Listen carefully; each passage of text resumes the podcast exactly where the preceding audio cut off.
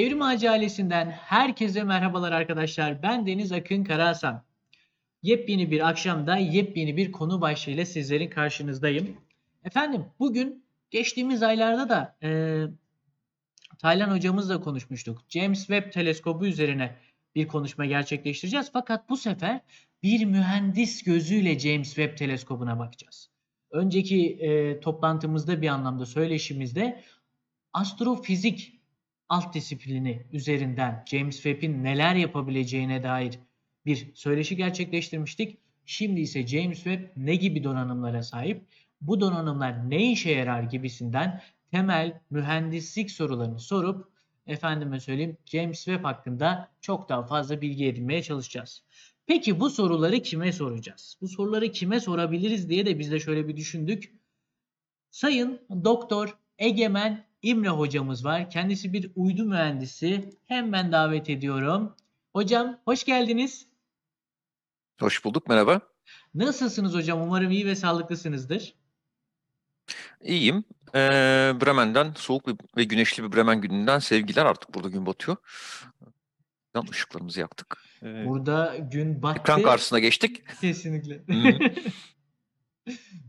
Sayın Saat hocam, farkı.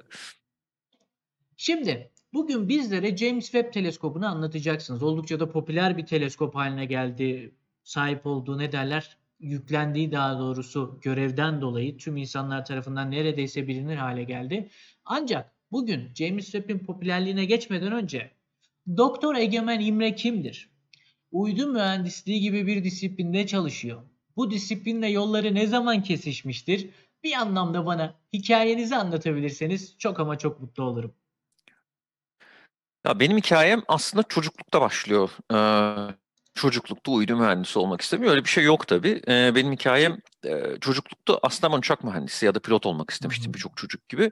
Ama hani olacak şey var, olmayacak şey var. Ee, pilot olamayacağım çok net bir şekilde ortaya çıkınca dedim ikinci istediğim şey bari e, uçak mühendisi olayım. ODTÜ havacılığa girdim sene 96. 2001'de mezun oldum ama e, kritik bir dönemeç oldu benim kariyerim açısından. 2000 senesinde o dönemki kız arkadaşım e, vardı. Ankara'dan ayrılmak istemiyordum, staj bulamadım falan derken o gün için TÜBİTAK Bilten, bugünkü adıyla TÜBİTAK Uzay'da ODTÜ kampüsünde e, hocam da, e, danışma hocam da oradandı. Ya gel dedi burada staj yap. Benim de işime geldi kampüsün içerisinde staj yaptım ama orada ilk kez e, bir uydu, uydu projesi, uzay yörünge mekaniği, görev tasarımı onlarla tanışmış oldum. Ama e, orada bir Türkiye'nin ilk uydusu diyeceğim yani e, teknoloji transferiyle Türkiye'de bir uydu yapalım düşüncesi aslında 99 yılında falan ortaya çıkmış bir düşünce ve ben 2000'de oraya gittiğimde bir teknoloji transferi için ihale çalışmaları sürüyordu. Ve 2001 senesinde de e, Bilsat uydusu adı altında bu teknoloji transferi e, projesi netleşti. Tam da o zaman da ben, benim de bölümüm bitmişti ve yüksek lisans için İngiltere'ye gittim bu teknoloji transferi programı kapsamında. Bunu e, kendi hikayemi biraz uzadıya anlatıyorum çünkü Türk, benim kişisel hikayem Türkiye'nin uydu teknolojileri geliştirme hikayesiyle, kullanma değil, o tür ama geliştirme hikayesi çok paralellik arz ettiği için bu kısmını biraz daha uzun anlatıyorum. Hı hı. 2001 senesinde e, biz orada elektrik teknoloji transferi ekibi geldi TÜBİTAK Bilten'den. 2003 yılında Bilsat fırlatıldı. Ben doktoramı bitirip 2006 yılında Türkiye'ye döndüm. Sonrasında e, 11 küsur yıl Türkiye'de TÜBİTAK Uzay'da çalıştım. Rasat, Göktürk 2, e, İMECE, e, bir sürü projenin ucundan köşesinden bulaştım diyebilirim. Bir tek TürkSat 6A'ya çok fazla bulaşmadım. Onu artık eşe dosta ihale ettim. Benim için birazcık daha sıkıcı bir projeydi. E, İMECE daha eğlenceliydi, oradaydım. 2018 Şubat'ta da e, artık e, istifa ettim ve e, Almanya'ya geldim. Şimdi Almanya'da bir şirkette Avrupa Uzay Ajansı'nın gelecekteki projeleri üstüne fizibilite çalışmaları yapıyorum. Yani şu an bizim üstünde çalıştığımız uydular 2000 e, 30 yılında filan fırlatılacak uydular e, olacak. Onlarla ilgili çalışma yapıyoruz. E, nasıl yapabiliriz, nasıl edebiliriz diye. İşte e, 2025 yılında fırlatılacak karbondioksit izleyen bir uydu var. E, yani bunu şundan özellikle belirtiyorum. Küresel ısınma ve küresel iklim değişikliği konularının e, şu anda en büyük gündemimiz ve dünyayı, atmosferi e, nasıl anlarız benim ana alanım aslında. Bu, daha doğrusu şöyle söyleyeyim. Bunları anlayan uydulara, bunları daha iyi anlamamıza yarayacak uyduları, araçları nasıl yapabiliriz ki, nasıl veriler üretebiliriz ki biz de eee, bilim insanlarına bu verileri verebilelim. Eee, sizinle de eee, bunu konuşuyorduk hemen yayından önce. Uydular çok etkileyici nesneler, çok karmaşıklar, çok yüksek teknoloji ürünü falan filan ama aslında bütün bu zincir içerisinde uydu araçlardan bir tanesi. Uydu mühendisleri de çalışanlardan sadece bir ekip uydunun asıl amacının veri olduğunu ve verinin işlenmesi ve verinin de bir işe yaratılması. Veri sonucunda bir analiz yapıp mesela e, rekolte tahmini yapabiliyorsanız diyorsunuz ki e, uydu, uydudan gelen verileri yerdeki veriyle birleştirdim ve bunun sonucunda bir sonuç ürettim. Rekolte tahmini yaptım, politika geliştirdim vesaire. Bu anlamda uydu bütün bu zincirin içerisindeki çok kritik veri sağlayan ekipmanlardan bir tanesi. Çok kritik veri sağlayan ekipman. Ama zincirin amacı uydu değil, zincirin amacı veri. Bu anlamda e, benden önce bir astrofizikçiyle bunu konuşmuş olmanız çok çok güzel. Çünkü e, James Webb eee, teleskobunun amacı uydu çok karmaşık ve güzel bir uydu yapmak değil. Eee, evreni daha iyi anlamamız, uzayı, geçmişi eee, vesaireyi daha iyi anlamamız aslında. Böyle de bir girizgah yapmış olayım konuya. Pekala hocam. Teşekkür ederim. Ali Doğası. hocam, uydulardan bahsettik. Fakat bu James Webb özeline tam geçmeden önce uydular böyle kendi içerisinde hali hazırda hangi kategoriler e, arasında ayrılmaktadır? Uyduların birbirlerinden ayrılmasında etken olan faktör nedir? İşte bir askeri uydu ya da az önce bahsini geçirilmiş olduğunuz üzere klimatolojik bir çalışmaya hizmet eden bir uydu gibi hangi alanlar bunların ayrılmalarına öncülük etmektedir? Bu konu hakkında yine girizgah niyetinde bilgi alabilirsem çok sevinirim. Tabii. Şimdi eee, uyduları sınıflarken birkaç tane eksende sınıflayabiliriz. Bunların bir tanesi görevlerine göre diyebilirim. Yani bu uydudan nasıl bir veri elde etmek istiyorsunuz? Ne yapmasını istiyorsunuz uydunun? Eee, örneğin yer gözlem uyduları var. Bunlar genellikle optik ya da spektrograflarla eee, yeri gözlemliyorlar. İşte Türkiye'nin Göktürk 1, Göktürk 2 uyduları bunun en basit örnekleri. Bizim anladığımız anlamda görüntüleri Google Maps'te vesaire gördüğünüz görüntüler hep bu şekilde genellikle görsel bantta ya da görsel bandın biraz dışında çalışan e, uydulardan oluşuyor. Daha e, görsel bandın iyice dışına çıkan veya bunu çok ince ince dilimleyen sadece kırmızı, yeşil, mavi değil de bir sürü bantta görüntü alan daha karmaşık optik görüntüleme uyduları da var ama ana fikir değişmiyor. Yerden görüntü alıyorsunuz. Güneş ışığı geliyor. Yansıyan güneş ışığı sizin kameranıza giriyor ve diyorsunuz ki ben görüntü elde ettim. Yahut yerdeki kızılötesi izi e, yangınları vesaire izliyorsunuz. Diyorsunuz ki Buradan bir görüntü elde ettim. Bunlara uzaktan algılama uyduları deniyor en genel ismiyle. Optik görüntüleme bunun bir tarafı, ikinci tarafı radar görüntüleme. Ee, radar sinyalini siz yolluyorsunuz, sonra yolladığınız sinyali geri topluyorsunuz diyorsunuz ki bir görüntü buradan elde ettim. Bunun dışında da diğer sinyalleri izleyerek yani sinyal istihbarat uydularından tutun yerdeki başka iz sinyalleri izleyerek sivil amaçlarla olabilir. E, yere lazer yollayarak denizin yüksekliğini ölçebilirsiniz. Bunun gibi yöntemlerle yer gözlemi yaptığınız ve yani yerdeki yere bir sinyal yollayarak ya da yerden seken sinyalleri toplayarak yerdeki bir şeyi anlamaya çalıştığınız uydular var. En e, geniş haliyle uyduların bir sınıfı bu. Diğerleri ise uzayı gözleyen Hubble teleskobu, James Webb gibi teleskoplar var. Ve bir de haberleşme uyduları var. İşte TürkSatlar vesaireler, çanak antenlerimizle televizyonu izlediğimiz uydular var. Bunların haberleşmenin bir alt kolu olarak düşünülebilecek de e, GNSS uyduları var. Yani işte GPS, Galileo gibi küresel konumlama uyduları gene haberleşme gibi sinyaller yollanıyor ama bir televizyon izler gibi değil. Bu sinyalleri değerlendirerek kendi konumumuzu buluyoruz çok çok kaba taslak olarak uyduları bu şekilde sınıflayabilirim. Başka 3-5 tane daha arada kalanlar vardır ama bu bahsettiğim liste herhalde uyduların %90-95'ini e, kapsayan bir liste oldu diye düşünüyorum. Bunları irtifalarına göre sınırlamak e, mümkün. İşte dünyadan yaklaşık belki 1000 kilometre, 2000 kilometre irtifada olanlar var. E, dünyadan 36 bin kilometre irtifada olan e, haberleşme uyduları var. Haberleşme uyduları yere göre sabit olduğu için hep baktığınız yer duruyor. Çanak antenleriniz vızır vızır dönmüyor. Ama alçak irtifadaki uydular yere yakın oldukları için yeri çok daha kolay gözlemleyebiliyor. Çok ne kadar uzak olursanız o kadar zor gözlem yapıyorsunuz. O kadar az veri geliyor dünyadan size. Ve de daha uzaktaki artık mesela Mars'a gidenler, şunlar bunlar e, uzay araçları var. Tabii bir de insanlı uçuş var. E, uzay üslerinde unutmamak lazım. Hani hep uydulardan bahsettik ama son bir sıralamada uyduların boyutlarına yani hacim ya da hı. göre nasıl bakarsanız var. Yani uydular bir körüklü otobüs ebadında olabilecekleri gibi ya da en azından bir otobüs kamyon ebadında olabilecekleri gibi küçük ve eee 5 santime 5 santime 5 santimlik avuç içi kadar uydular da olabiliyor. Haliyle uydu ne kadar büyürse elde edebileceği verinin kalitesi de ya da kapasitesi de o kadar artıyor diye eee, söylemek mümkün. En en genel haliyle. Ama uydular küçüldükçe de ucuzlaşıyor ve çok fazla atabiliyorsunuz. Çünkü birçok durumda dünyanın üzerinde gözlem yapmak istediğiniz şeyi gözleyebilmek için bir sürü uydu bulundurmanız gerekiyor. Çünkü uydu hedefin üzerinden geçiyor. Bir daha da gelene kadar belli bir zaman geçiyor. Ne görmek istiyorsanız o uydunun görmediği zaman içerisinde aslında gerçekleşebilir. Bu nedenle sürekli olarak çok fazla uydu döndürmek istiyorsanız daha küçük, daha ucuz, daha düşük kapasite uydulardan çok miktarda atmanız lazım. Çünkü çok büyük ve kapasiteli uydulardan e, beşer onar atmanız mümkün değil. Sayın hocam, vermiş Alışkınız. olduğunuz bilgilerden dolayı teşekkürlerimi sunuyorum. Artık şöyle bir James Webb teleskobuna geçelim. James Webb teleskobu astronomi için kuşkusuz büyük bir önem taşımaktadır. James Webb teleskobu bu taşımış olduğu büyük önemi kendisinden önce yer alan teleskoplara dair ciddi farklılıklarından dolayı bir anlamda ne derler sahip. Peki bu farklılıklar tam olarak nedir? Onu diğerlerinden ayrı kılan şey nedir? Bunu sizden öğrenmek istiyorum hocam. Evet, aslında çok en en görünen farklılığı uzaktan baktığınızda da e, göreceğiniz bu devasa bir ayna. Şimdi e,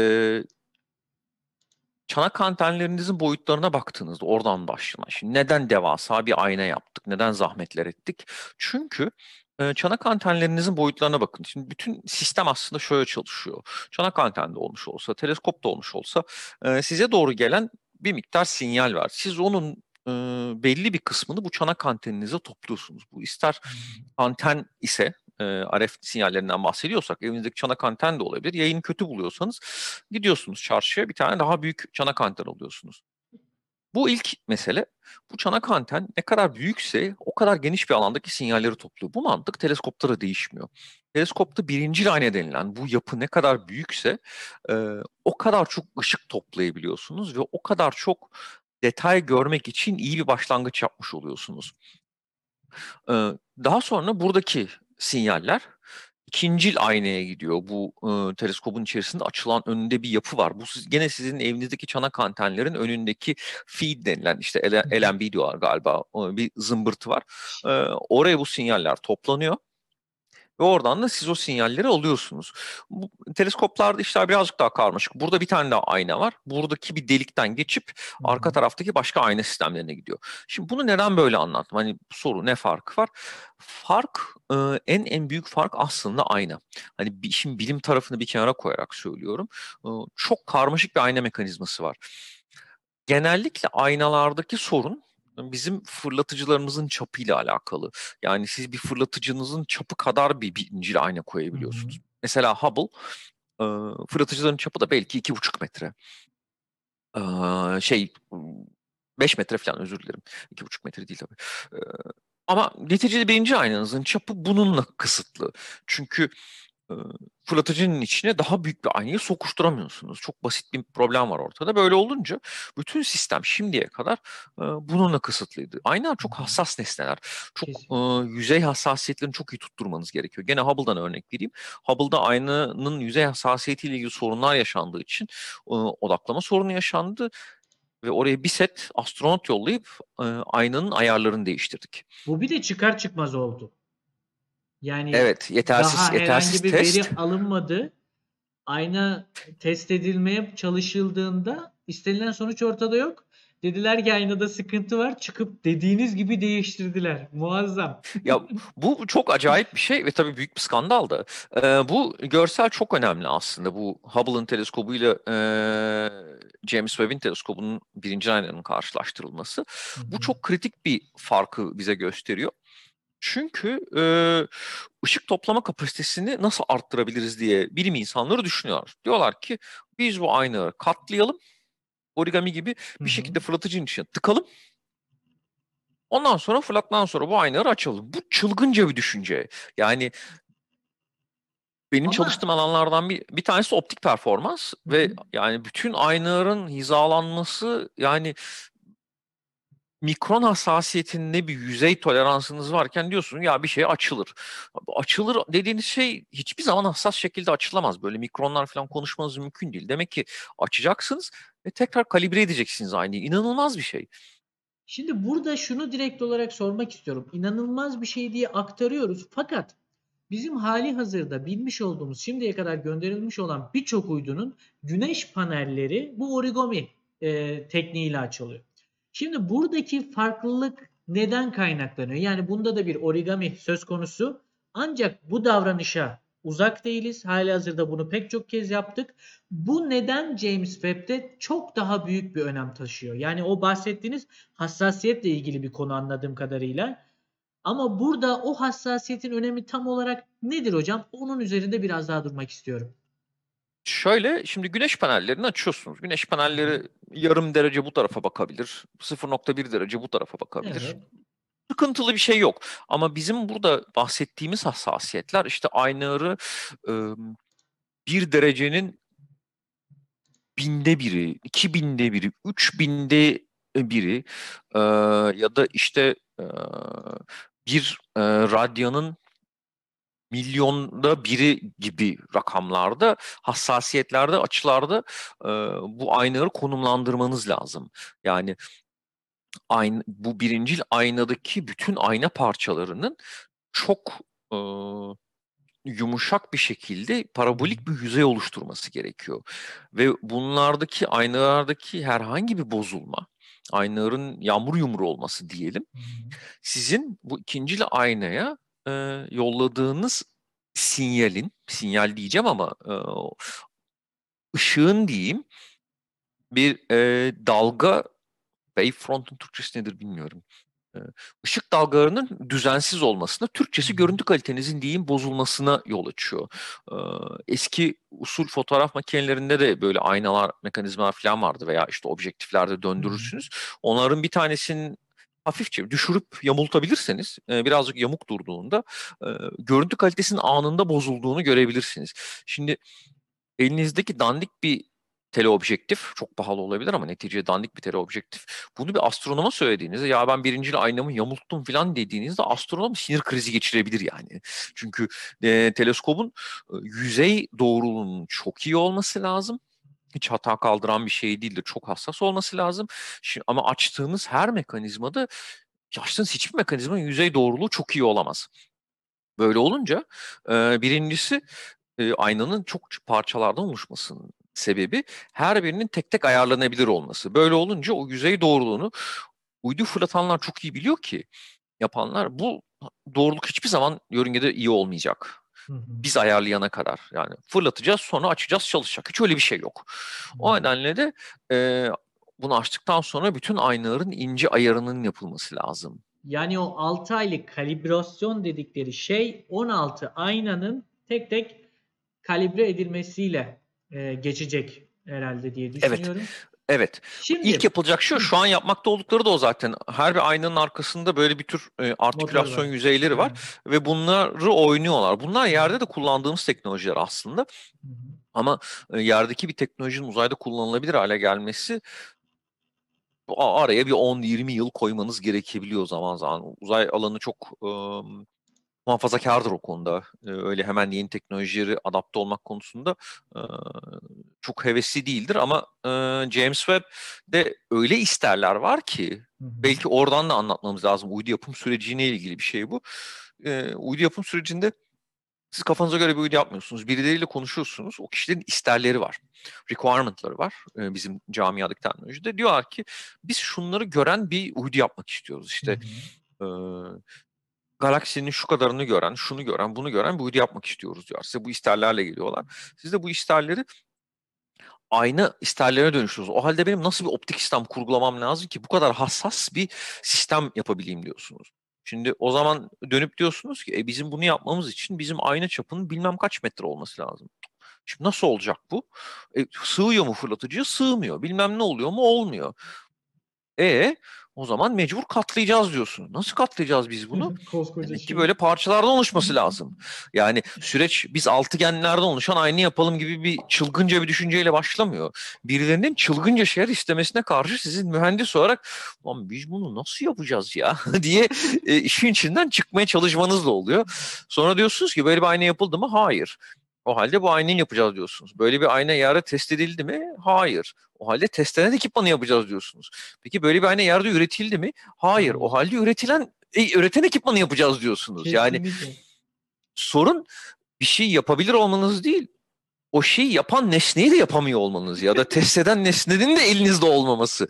O yüzden James Webb böyle zamanın ötesindeki bir proje olduğu için adamlar şey yapıyor, bir şey yapıyor. Diyor ki ulan bu da elimizde yok. Şimdi bunu yapmamız lazım. Bu bu da yok. Bu e, dedek, dedektör de yok falan. Her şey yeni icat ediliyor öyle söyleyeyim. Ya, teknolojinin ilkin adımları yani yeni adımları daha doğrusu onunla beraber atılıyor farklı disiplinlerde dahi. Ya bu çok önemli Kesinlikle. bir şey. Bir de şey diyeceğim mesela test test diyoruz.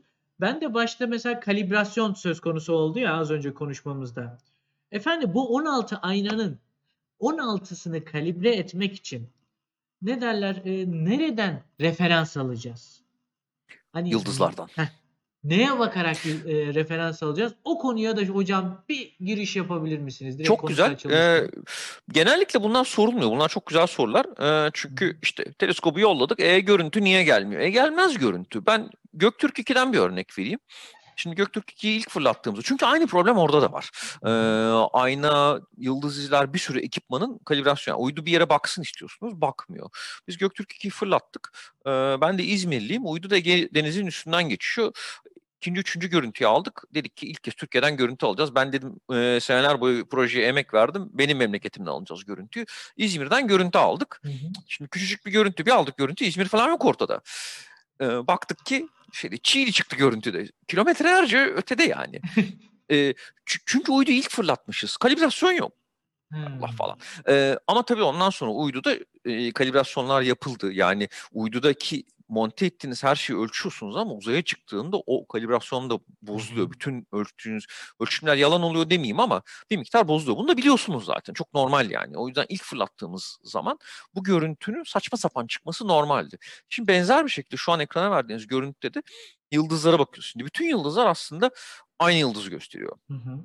Ee, ama diyorsunuz ki şimdi bütün aynalar biraz alakasız yönlere baktıkları için bin tane yıldız görüntüsü oluşuyor. Şimdi önemli olan e, bu yıldız tamam diyorsunuz eyvallah ilk görüntü bu çok güzel. Diyorsunuz ki şimdi benim ben bütün yıldızların tabii ki aynı yerde olmasını bekliyordum. Demek ki bu çıkmadı. Çok güzel. Demek ki her bir aynada daha siz uyduyu fırlatmadan elinizde bu algoritmalar var. Simülatörler yardımıyla diyorsunuz ki ee, şimdi bu kadar fark çıktıysa gene Göktürk'ten kolay olduğu için bir örnek vereyim. Düşünün sürekli olarak siz bir yerin görüntüsünü çekmek istiyorsunuz ama hep 10 kilometre kuzeyinde ve 3 kilometre batısında çıkıyor görüntü. Her biri ama. Aa diyorsunuz demek ki benim kalibrasyonum 10 kilometre kuzeye ve 3 kilometre batıya kadar bozuk ve bunun açısal karşılığı neyse. İşte mesela 0.8 derece bu tarafa ve 0.3 derece bu tarafa bozuk. Şimdi her görüntüde aynı şey çıkıyor. Ha diyorsunuz tamam demek ki bir kaymış. Sorun değil. Bir düzeltme e, parametresi uyguluyorsunuz. Hop bütün görüntüleriniz hemen merkeze geliyor. O yüzden hiç korkulmaz bundan. Yani normal beklediğimiz bir şey bu. Ee, şimdi şeyi ölçecekler. Her bir yıldızın beklenene göre ne kadar farklı yerde olduğunu ölçecekler. Bunun gibi birçok görüntü alacaklar ve bunun istatistik bir dağılımını ortaya çıkaracaklar. Bunun ne kadarı e, bias yani e, sabit bir sapma, ne kadarı e, belli bir istatistik dağılımı olan, Gaussian vesaire bir dağılımı olan bir bir sapma. Hemen o bias olan şeyi matematik olarak bir geriye e, dönüştürme problemiyle mesela least squares en basitinden problemiyle koyacaklar ve diyecekler ki tamam şimdi bir düzeltme e, uyguluyoruz buraya.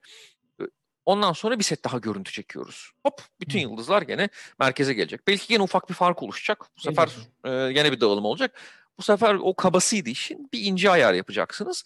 Ve bu geometrik kalibrasyon. Yalnız bu sadece geometrik kalibrasyon. Bir de radyometrik kalibrasyon var. Radyometrik Geometrik- kalibrasyon dediğinizde gelen ışınla alakalı bir kalibrasyon. mu? Evet. Evet. Yani çünkü siz diyorsunuz ki e, neticede siz fotoğraf çekmeye çalışmıyorsunuz. Hı hı. Siz bir iyisini yapmaya çalışıyorsunuz. Siz kaç foton geldiğini ve bunun spektrumunu saymaya çalışıyorsunuz. Diyorsunuz ki bana spektrumun işte şu dalga boyunda bu kadar, şu dalga boyunda bu kadar, bu dalga boyunda bu kadar, bu dalga boyunda bu kadar foton geldi. Hı hı. Eee, demek ki kaynaktan ulaşan bu kadar foton var diyorsunuz ama elinizde bir tane fotoğraf var. Şimdi fotoğraftaki piksel verisini foton verisiyle ilişkilendirmeniz lazım. Bu da işin radyometri boyutu. Hı. Eee, diyorsunuz ki eee, bana her bir dedektörüme böyle böyle böyle sinyaller geldiyse ve böyle böyle pikseller çıktıysa ne yapıyorsunuz? Yani kolay bir örnekle söyleyeyim. Eee, bir yıldıza bakıyorsunuz. Yıldızdan nasıl bir sinyal gelmesi gerektiğini biliyorsunuz.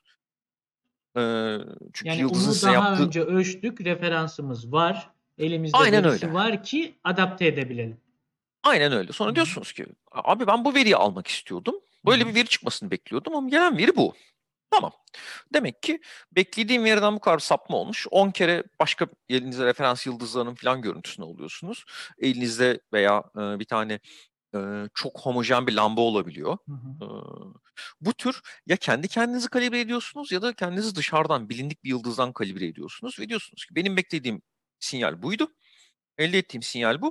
Bu sefer de radyometriye bir düzeltme uyguluyorsunuz. Hı hı. Öncelikle geometri, ondan sonra çünkü geometri bütün sinyaller bir toplansın etsin. Sonra da radyometrik düzeltme yapacaksınız. Bu e, uydunun neden şu anki görüntülerinin çok saçma sapan çıktığını çok beklendik. Hiç sıkıntı yok. Hı hı. E, ve bu renk düzeltmesi gibi diyeceğim şeyin beyaz ayarı gibi bir şey aslında bu. Yani siz e, gündelik hayatta örnek veriyorum çünkü hakikaten yaptığımız şu. Biz gene Göktürk 2'de bunu Tuz Gölü'nde yapmıştık. Beyaz olduğu için değil ama çok homojen bir yüzey olduğu için e, spektroskoplarla e, arkadaşlar görüntülerini aldılar. Tuz Gölü'nün her tarafa yansıyan ışığı buldular. Biz de bir görüntü çektik ve dedik ki ya bizim çektiğimiz görüntüde böyle bir spektral dağılım yani tayf üzerine bu kadar kırmızı, bu kadar yeşil, bu kadar mavi var. Ama yerdeki görüntüdeki kırmızı yeşil mavi bu. Ha dedik tamam demek ki bizim kameramızın ayarları böyle. Kameranın beyaz ayarını yaptık. Bundan sonra bir düzeltme faktörü uygulayarak görüntüleri, görüntülerin renklerinin düzgün olmasını sağladık. Bizim arkadaşlar arasında sanatçının yorumu dediği bir şey var. Çünkü o beyaz ayarını yapmadan önce kırmızı, yeşil, mavinin hangi tonlarda, hangi oranlarda karıştırılması gerektiğini bilmiyorsunuz. Bunu James Webb Space Teleskop'ta çok daha karmaşık bir sistem ama aslında aynı şeyi yapıyor. Diyor ki bana gelen piksellerle ben nasıl bir karıştırayım ki bu veriyi sağlıklı bir şekilde alabileyim. Böyle olunca bildiğiniz yıldızlara bakıp veriyi bir kere kalibre ediyorsunuz. Bundan sonra artık gönül rahatlığı içinde bilmediğiniz yıldızlara, şunlara bunlara bakıp e, oradaki veriyi güvenilir bir şekilde tamam diyebiliyorsunuz. Bu artık piksel verisi değil. Hı hı. Bu bir radyometrik veri ve astronomlar, astrofizikçiler vesaire radyometri verisinin çıktısıyla ilgileniyorlar. Peki şimdi Gelen sinyalin kuvvetiyle ilgileniyorlar. aklıma direkt spontane bir soru daha geldi. Halihazırda da sorularımız var ama hani konu şöyle akışı yakalamışken akışı devam ettirebilecek sorulardan e, yana tercihimi kullanmak istiyorum. Sayın hocam, bildiğim kadarıyla Hubble'la kıyaslayınca James Webb'in işte donanımları çok daha üst düzey. Hal böyle olunca acaba diyorum referans aldığımız o artık yıldızdaki ışık spektrumunun veya işte nelere bakılıyorsa Hubble biz hatalı olarak anlıyoruz ama Hubble onu olabilecek en doğru seviyede ölçüyor gibisinden bir yorum yapabilir miyiz? Veya Hubble gelen spektrumu bu ayar dediğimiz şey yapıldıktan sonra çok daha farklı bir sonuç şeklinde bize geri verebilir mi? Yani revize edebilir mi diyeyim. Ee, çok güzel bir soru bu. Ee, teorik olarak mümkün. Doğrusu benim bilmediğim alanlara doğru gitmeye başladık. Ee, Ha, verinin siz beni içeriği saptırın. ve- Siz beni saptırın. meselesi Şey ne yapın. çok iyi bilmiyorum. Bildiğim Hı. kadarıyla söylemeye çalışayım. O yüzden şu andan itibaren söyleyeceklerimi e, konuya hevesli bir mühendis, bilen birisi değil de hevesli ve bir çıkarım yapmaya çalışan bir mühendis olarak dinleyin. Bunun için özür dilerim Ee, zaman. Yok yok niye özür dileyeceksiniz? Elden geldiğince biz de anlamaya çalışıyoruz işte. Teşekkür Ee, elimizdeki referans eee, ne olduğunu yerden teleskoplarla ölçebiliriz. Avantajımız şu yerde çok iyi teleskoplarımız var. Yani yer sınırımız yok, alan, hacim, üretim sınırımız yok, güç sınırımız yok. Ama ne gibi bir sınırımız var? Atmosfer. Atmosfer her zaman için sinyali bozuyor. Bir de Ama açı eğer gibi bir atmosfer- sınırımız var diyebilir miyiz? Ee, ne anlamda? Ee, gözlemleyebilme açısı anlamında. Yani James Webb Lagrange noktasında 360 dönebilecek ya. Tabii belli bir açısı var yine. Ama dünyada teleskop konulduğu noktayla sınırlı ya. Bir anlamda evet. Eee, mesela Kuzey Kutbu'ndaki bir teleskop Güney tara yarımküre tarafındaki birçok yıldızı göremiyor. Ama Mesela. elimizdeki büyük teleskoplarla atmosferin de etkilerini işin içinden çıkartarak Hı hı. bir referans verisi üretebiliriz. Aklıma ilk gelen şey bu. Çünkü Tabii. yerdeki teleskoplar sınırsız eee, büyüklükte ve kalitede olabiliyor. Ama Hı hı. eee, devasa bir filtre var. Onun da adı atmosfer. Atmosfer sinyali bozuyor. Ama atmosfere bir düzeltme uygulayabilirseniz eee, diyorsunuz ki tamam atmosfer düzeltmesini uyguladım. Demek ki elimde belli bir radyometre var. Birinci yöntem bu. Yani ben James Webb'i neye göre kalibre edeceğim? Madem elimdeki en iyi teleskop James Webb, ben bunu neye göre Kesinlikle. kalibre edeceğim? Çok, çok doğru bir soru. Kesinlikle. Yani eee, Hubble belli kısıtları olan bir teleskop. Onunla kalibre edebilirsiniz. Ama belli kısıtları kabul ediyorsunuz. İkincisi yerdeki teleskoplardan gelen verileri kabul edebilirsiniz. Atmosferle ilgili bir düzeltme var. Üçüncüsü eee, kendi kalibrasyon kaynağınızı götürebilirsiniz. Bizim genellikle kalibrasyon lambalarımız oluyor. Eee, kameranın önüne inen. E, diyeyim lambalarımız oluyor. Bunlar çok homojen ve çok bilin biz çok iyi bildiğimiz, çok iyi ölçtüğümüz bir e, tayfta görüntü verirler. Hı hı. E, bunu kameramın önüne lambamı düşürdüğümü düşünün. Bir görüntü alıyorum ve görmeyi beklediğim ya da aynı görüntüden 10 şey 10 ayrı renkte şey çıkıyor. E, ışık verdiğini Spektrum. düşünün Hı ve her birinde görüntüsünü çekiyorsunuz. Sonra diyorsunuz ki ya arkadaş ben lambanın böyle bir spektrumda yayın yaptığını biliyorum. Işık böyle bir spektrumda ışık verdiğini. Bana gelen spektrum bu. Demek ki böyle bir düzeltme var. Bu üç ana e, yöntemde. Yani bir tanesi bağıl kalibrasyon diyelim, bir tanesi mutlak kalibrasyon diyelim. Bu şekilde bir yöntemle hem kendinizi mutlak olarak kalibre ediyorsunuz hem de kendi bantlarınızı birbirine göre kalibre ediyorsunuz. Çünkü birden çok bantta görüntü alıyorsunuz. Gene e, James Webb'in çok önemli özelliklerinden bir tanesi. E, Şimdi ben orada çok cinsiyetçi bir örnek veriyorum ama e, en akılda kalıcı ve geyik örnekler cinsiyetçi örneklerden oluyor. Ben erkeklere soruyordum e, böyle sınıflara işte eğitim verirken falan kaç tane renk biliyorsunuz diye. Şimdi benim diyen erkekten 6 tane çıkıyor renk. 10 tane maksimum. Sonra kadınlara soruyorum. Ekrusu var, lilası var, yavru ağzı var, turku ağzı var, petrol yeşili var. var. Şimdi bu hani e, cinsiyetçi örneklerin sebebi şu. Birçok durumda e, insanlar şeyi bir araştırıyor. Acaba kadınların ve gö- erkeklerin gözü aynı şeyi görmüyor mu? Hani genetik olarak farklı yönde mi evrimleştik diye bakıyorlar. Bunu şundan anlatıyorum. Hani bu işin birazcık geyik kısmı ama işin ciddisi mesela Göktürk 2'nin üstünde dört tane bant var. Rasat'ın üstünde üç tane bant var. Kırmızı, yeşil, mavi ve yakın kızılötesi. Bütün renkten anladığı şey bu kadar. Renk deyince illa gözle görüneni düşünmeyin. Kızılötesi, e, işte mor ötesi, şudur budur gibi bütün tayfı aslında bütün soru şuna geliyor. Ne kadar ince ince dilimleyebildiğinize geliyor. E, soru bu nedenle yetenekli bir kamera tayfı çok ince ince dilimleyip tayfla ilgili çok detaylı bir bilgi edine e, verebiliyor. Yerdeki bir örnekten anlatmak bunu daha kolay. E, benim de daha iyi bildiğim bir an olduğu için. Örneğin bir alana bakıyorsunuz. Göktürk'ün kamerasına bakarsınız Karadeniz'de çam dersiniz bunlar. Çam ormanı ya falan. Hı hı. Ama bunu çok iyi dilimleyen bir uydudan baktığınızda böyle süper spektral ya da hiperspektral deniyor buna. Hı hı. E, Karaçam ve Kızılçam'ı çok rahatlıkla ayırt edebilirsiniz.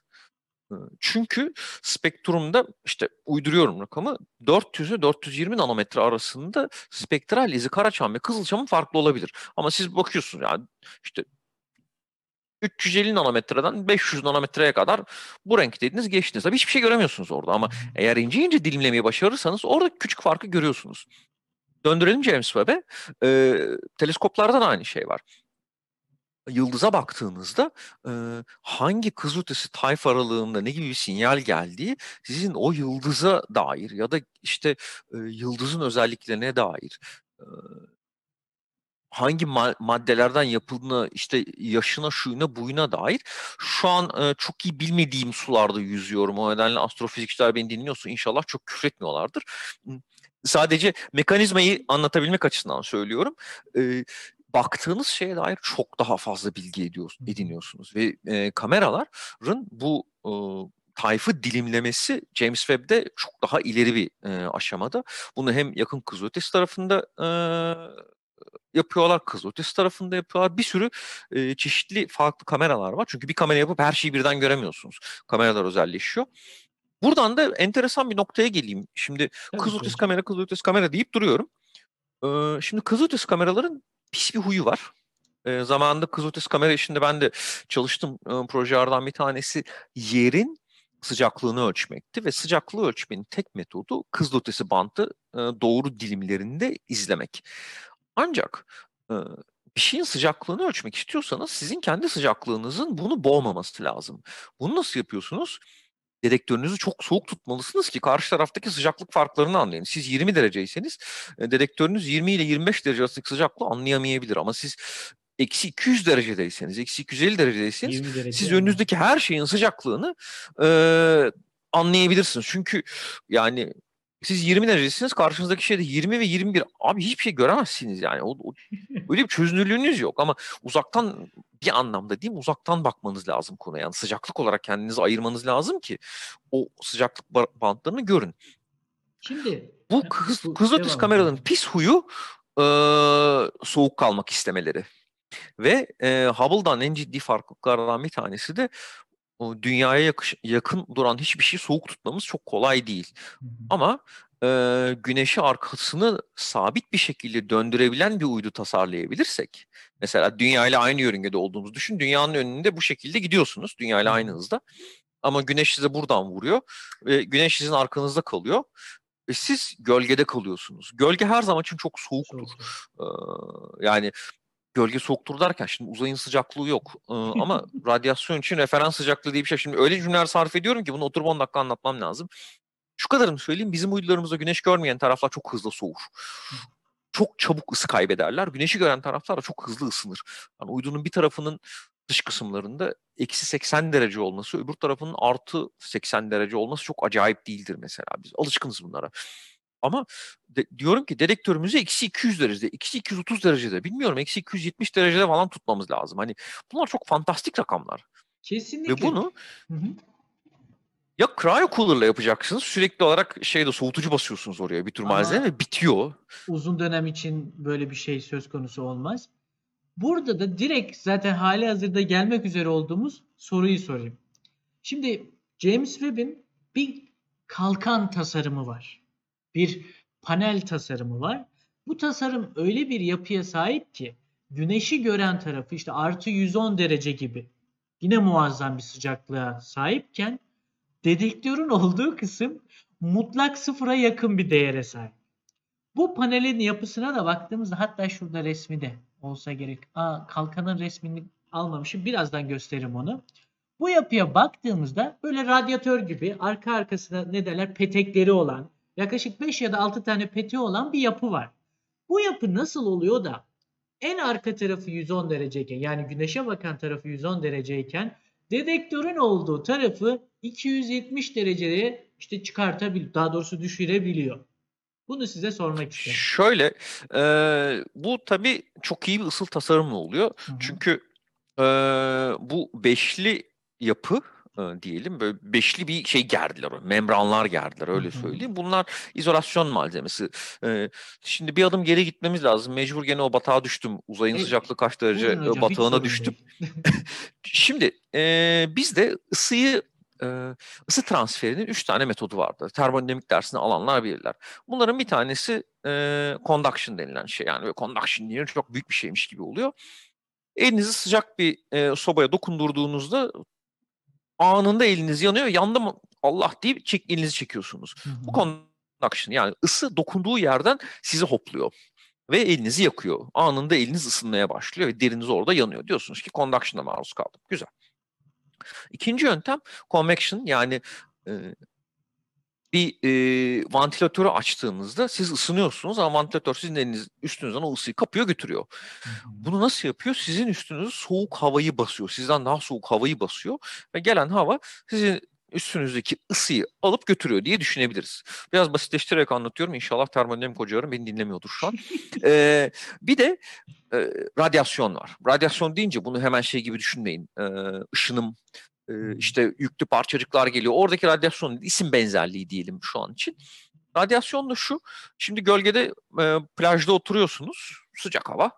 Ama kolunuzu gölgeden dışarı çıkarttığınızda kolunuz hızla yanmaya başlıyor. Böyle bir güneşe gelen yerinde çok hemen bir ısınma hissediyorsunuz. İşte o da radyasyon. Güneşten gelen ısı hiç havadan havadan geçmeden güneşten gelen ısı zart diye kolunuzu ısıtmaya başlıyor. Ya da UFO denilen nesneler vardır ya böyle şey. UFO denilen şey elinizi, elinizi kolunuzu koyduğunuz an anında buranız ısınıyor ama arka tarafı hala soğuk kalıyor. Bu aslında çok iyi bir örnek. Ee, UFO'nun önüne elinizi koyduğunuzda şurası ısınıyor ama kolunuzun e, arka tarafı soğuk kalıyor. Soğuk kalıyor. Yapılan şey tam olarak bu.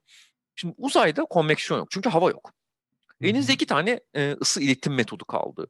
E, dokunma, conduction ve radiation yani ışınım. Hı hı. Size güneşten ısı geliyor. Güneşten gelen ısıya ve enerjiye ihtiyacınız var. Güneş panelinizi açıyorsunuz, güç üretiyorsunuz. Ancak gelen ısıyı sistemlerinize vermemeniz lazım. O zaman iki şey yapıyorsunuz. İşin anlatımı kolay, yapması zor kısmı conduction'ı sınırlıyorsunuz. Ee, nitekim kamera kısmı, uydunun platform denilen bir kısım var. Uydunun tepki tekerleri, uçuş bilgisayarı, şudur buduru. Uydunun görüntü almaya yaramayan ama hayatta kalması için gerekli her şey uydunun alt kısmında yer alıyor. Kameranın alt kısmında kalıyor.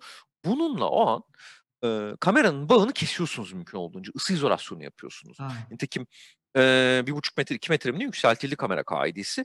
Bunun bir hedefi de hem e, bu eteklerin diyelim ısı izolasyon malzemenin açılması için de hem de e, radyasyonla çünkü ısınan her şey size ısı veriyor. Bunu sizden uzaklaştırmaktı. Yani hem dokunmayı platformdaki o elektrik olan her yer ısınır. Bu dokunmayı sizden uzaklaştırmaya çalışıyorsunuz ve ısı izolasyonu yapıyorsunuz. Bu bir mesele. İkincisi de güneşten gelen ısıyı içinize almamanız lazım. O yüzden ilk membran ısıyı bir miktar emiyor. Bu ışınımla ikinci membrana veriyor. İkinci membran ısıyı emiyor. Kalanını üçüncü membrana veriyor. Üçüncü membran dördüncüye, dördüncü, beşinciye geldiğinde ısı bitmiş oluyor zaten. Yani membranlar e, çok ısınıyor tek tek ama birbirlerine ısıyı vermemelerine çalışıyorsunuz. Son membrana geldiğinizde elinizde çok bir gelecek ısı kalmıyor. Bunu biraz şuna benzetebiliriz. Ee, zırhlarda e, uzay çöplerine karşı da olabilir. Tanklarda vesaire zırhlarda yekpare bir demir çelik bir zırh yapmak yerine birçok durumda çoklu bir zırh katmanı yapıyorsunuz. Çünkü kesinlikle. bir tanesindeki zırh biraz buna benzetiyorum. Ee, ilki isabet aldığında enerji yayılıyor.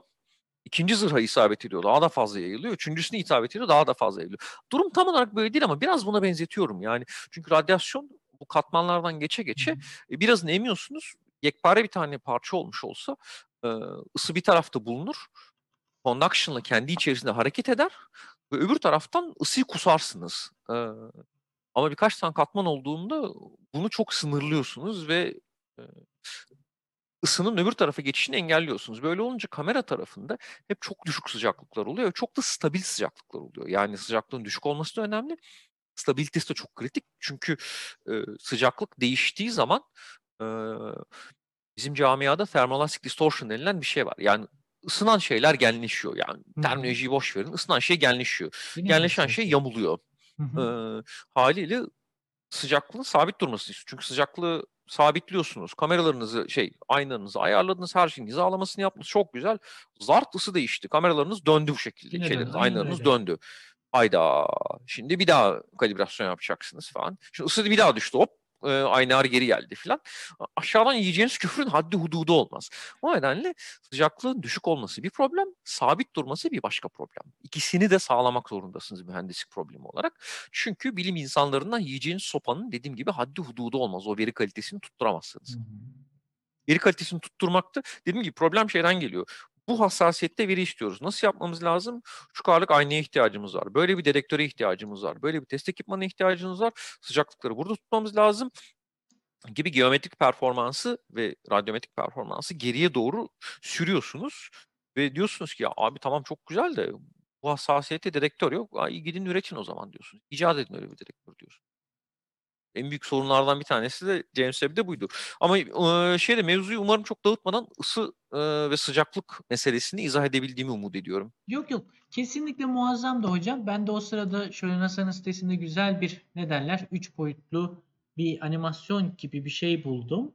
Tam olarak dediğimiz gibi bir durum söz konusu. Dediğiniz gibi bir durum söz konusu. En alt panel güneşi görecek şekilde çok hoş bir animasyon yapmışlar. Hı hı. Bizimlerin etkileşimde olabileceği ve panelleri böyle tek tek açılmış, sıralanmış bir şekilde kendi yörüngesinde dönüp dolaşıyor. Şu anda bildiğimiz kadarıyla Lagrange yörüngesine oturdu. Ee, ve kalibrasyon çalışmalarına başlandı. Öyle değil mi hocam? Evet evet. Şu an artık geometrik ve radyometrik kalibrasyondayız. Tam neredeyiz bilmiyorum ama Hı o iş devam ediyor. O iş acele etmemek lazım. Daha 2-3 aylık bir süreç alabilir. Şaşırmamak lazım. Normal Elbette yani. Şimdi bizim burada aslında şaşırdığımız noktalardan bir tanesi şu. Hubble zamanında bizler tarafından inşa edildi. Fakat bu e, James Webb Teleskobu öyle bir şeyle karşımıza çıktı ki ben hani sorularımda bu şekilde kullandığım için böyle hitap edeceğim ama lütfen siz eğer ki yanlışsa beni düzeltin. Kendi kendini izlediği yörüngede, izlediği rotada inşa edebiliyordu. Fakat bu kendi kendini inşa edebilme durumu kendi kendini onarabilme gibi de bir özelliğe sahip mi? Yani bir anlamda dışarıdan gelebilecek olası tehditlere karşı da kendi kendini koruyabilen bir mekanizma söz konusu mudur hocam? Öncelikli olarak dilerseniz bu inşa sürecinden sonrasında da bu korunma kısmından bahsedebilirsiniz. Tabii ki. Eee, şöyle hani eee, inşa aslında böyle origami gibi katlanmış bir uydu ve bu eee, katların açılması lazım ki uydu bizim değişimizle görev konfigürasyonuna Hı hı. eee, gelebilsin. Bu görev konfigürasyonu da işte eee, ısı kalkanlarının açıldığı, ikinci aynanın indirildiği, birinci aynanın yan kanatlarının açıldığı, yok işte radyatörü açılıyor, yok bilmem nesi açılıyor filan. Uydunun eee, kat değerlerinin açıldığı bir durum. Yol boyunca dediğiniz gibi kendini aça aça gitti aslında. Bunun tamamı yerden verilen komutlarla oldu. Yani e, sorduğunuz sorunun geldiği nokta aslında uydunun ne kadar otonomisi var. Kendi kendini ne kadar idare ediyor. Bu açılma ka- kapanma sohbetleri genellikle yerden idare edilir. Çok risklidir çünkü. E, James Webb'in bizim için çılgınca olmasının bir sebebi de biz bir tane güneş panelimizi açacağız diye böyle tırnaklarımızı yiyip sinirden e, uykusuz geceler geçiren insanlardık. E, uydu üstümüzden geçerken yapıyorduk. Görmediğimiz yerde yapmıyorduk. Haberleşme esnasında işte Göktürk'ün güneş panelini açtık vesaire. Bu mekanizmalar her zaman için baş ağrıtan nesnelerdir. Geçenlerde 2-3 gün önce Astra şirketinin bir fırlatmasında mesela eee, kapaklar açılmadı. Fırlatma sistemleri de çok muzdariptir. Birçok yerde çok sorun yaşanmıştır. O yüzden her bir mekanizma bir sorundur. Şimdi James Webb'de bunlardan çok var. Biz bir tane açılan kapak, kameranın önüne kapak yapsak mı yapmasak mı diye 10 kere düşünüyoruz. Çünkü açılmazsa görev bitti geçmiş Açılması olsun yani. Evet. Eee, yedekliliği vardır, o su vardır, bu su vardır. James Webb'de de bir sürü yedeklilikler var ama yani hepsinin çalışması lazım. Hani bir tanesi bile çalışmasa büyük sıkıntı olur. Belki düşük performanslı uydu çalıştırmaya devam edebilirler ama yani çok büyük sıkıntı olur. Ee, O nedenle bütün bu uydunun açılma saçılma sürecinin hatasız ilerlemesi gerekiyordu ve bu süreç yolda giderken hatasız bir şekilde yapıldı ve bütün mekanizmalar sorunsuz bir şekilde bildiğimiz kadarıyla açıldı. Şimdi birkaç tane daha çok göze gözükmeyen mekanizmalar. Bütün bu odak mekanizmaları falan mesela daha ince mekanizmalar ama işin kabasının çok sıkıntısız bir şekilde çözüldüğünü e, söyleyebiliriz. Şimdi birazcık daha ince işler kaldı. Bu inşa sohbeti. Şimdi uydu e, 52 Lagrange bölgesine geldi. Son işte ateşlemelerini yaptı. Oradaki yörüngesine oturdu. Şu an orada fırfır dönüyor. Şimdi işin iyi tarafı uydunun karşılaşabileceği çok büyük bir tehdit yok. Mesela uzay çöpü sorunu yok. E, mikrometeorit sorunu çok fazla yok. Çünkü ortada yani L2 tarafından yakalanmış mikrometeoroidler olabilir ama çok düşük bir olasılık zarar görmesi. O nedenle dış tehditler denilen şey bizim için çok kötü değil. Ama mesela e, kötü niyetli aktörlerin diyeyim e, uyduyu ele geçirmeye çalışabilirler mesela. Hacklemeye çalışabilirsiniz. Tabii ki. Bütün hı. yapabilirsiniz bunu. James Webb'de yapabilirsiniz. O yüzden de mesela şifrelemesi var. Ya da uydu örneğin şimdi 25. güneş döngüsü dediğimiz döngü 2025'e doğru geliyor. Şimdi James Webb teleskobu da dünyadan çok uzak bir yerde değil ve dünyaya yakın uydular dünyanın manyetosferinin koruma kalkanı içinde ama birazcık daha uzak uydular. Örneğin TürkSatlar hiçbir şekilde koruma kalkanı içinde değiller. Ya da Ay'a giden bir uydum e, filan. Bütün e, dünyaya çok yakın ay neticede güneşten gelen patlamanın bütün gücüyle karşılaşıyor. Bu güneşteki patlamalar dünya, güneş aktif hale geçtikçe ki bu beklediğimiz bir şey dediğim gibi daha fazla radyasyon, daha fazla yüklü parçacık, daha fazla sıkıntı bize gelmeye devam ediyor. Şimdi bize gelenler tabii ki e, bizden sadece 1 milyon kilometre mesafe, dünya güneş mesafesi 125 milyon kilometre. E, 1 milyon kilometre mesafede L2 noktasındaki James Webb'e de aynı şiddette geliyor. O yüzden korunması gereken şeylerden bir tanesi radyasyon. Radyasyon gelirse ne oluyor? Belli elektronik sistemler bozulabiliyor. Bunlar kalıcı değil genellikle tasarım esnasında ama geçici hasarlar olabiliyor. O durumda James Webb kendini muhtemelen hemen güvenli moda alacak ve güvenli modda yoluna devam edecek. Ee, işin şiddetine göre ya daha doğrusu problemin e, seviyesine göre örneğin şu an e, Hubble'da sürekli teker sorunları yaşanıyor falan mesela. Kendi kendine yaşanıyor çünkü artık eskidi Hubble bayağı Tekerden bir kastınız nedir hocam? tepki tekerleri var. Şimdi 12 dakikaya anlatayım. Uydunun yö- yönelimini nasıl koruyacağız ve yıl- yıldızlara nasıl bakacağız e, bağlamında anlatayım. Elbette. Uydunun üstündeki bütün mekanizmalar bozulabilir. Motorlar var, bilmem ne var, elektronikler var. Her şey bozulabilir. Bozula, bir şey bozulduğunda ya da en azından normal yürümediğinde uydunun üstündeki e, hata bulma ve düzeltme en azından hayatta kalma sistemleri aktif hale geçiyor. Diyor ki şu ekipmandan hiç beklemediğim bir sinyal geldi bana diyor veya bu ekipman artık bana yanıt vermiyor diyor. Hı hı. Hemen kendini güvenlik ekipi alır ve ekipmanın kritikliğine göre yedekliğe, yedek ekipmana dönebilir. Sonra da yere sinyal yollar der ki abi bir sıkıntı oldu gelin bakın. Mesela uydu sarı alarmı alabilir. Ve bunun kritikliğine bağlı olarak görüntü almayı kesebilir. Der ki bundan sonra alacağım görüntülerin kalitesi düşecek. Hiç gerek yok. Ben aşağıya e, alarmımı yolladım. Zaten eminim bir sürü yer istasyonuyla sürekli olarak e, temas halindesiniz James Webb'le. Hemen müdahale ediyorsunuz konuya yani. Bismillah diyorsun. İkinci uçuş bilgisayarıma geçeyim. Ne yapayım? Birinci uçuş bilgisayarı bozulmuş. Ya da kilitlendi mesela. Ee, güç sisteminde bir şey oldu. Tekerde bir şey oldu. Onda bir şey oldu. Bunda bir şey oldu. Hemen ee, panik oluyor operasyon Hı hı. ekibi. Hı. Şey yapıyorlar. Bütün bunların tabii yazılmıştır ee, şeyleri. senaryoları Prosedürleri, vardır. şunları bunları de- hepsi var. hemen indiriyorsunuz dosyadan. Aa, şur açıyorsunuz. Ee, ne oldu? Şu oldu. Oradan bakıyor. Şu nedir? Bunu kontrol edin. Bunu kontrol edin. Burada sıkıntı varsa muhtemelen budur. Burada sıkıntı varsa muhtemelen budur. Şu telemetrelere bakın diye. Devasa bir ağaç şeklinde gidiyor. Burada olduysa ne oldu? Burada olduysa ne oldu diye. Bu hata tespit ve düzeltme ağacı diyelim buna. Hı hı. Belli bir noktaya kadar yani sistem her şeyi dönüp size sormuyor. Abi şimdi ne yapayım falan diye. Çünkü acil e, tepki verilmesi gereken şeyler var. Örneğin devasa ayna eskaza güneşe dönerse e, muhtemelen dedektörü yakarsınız. Çünkü düşün yöneliminizi kaybettiniz. Kontrolsüz bir şekilde dönüyor e, sistem Ve, güneş ve güneşe baktı. Hı hı.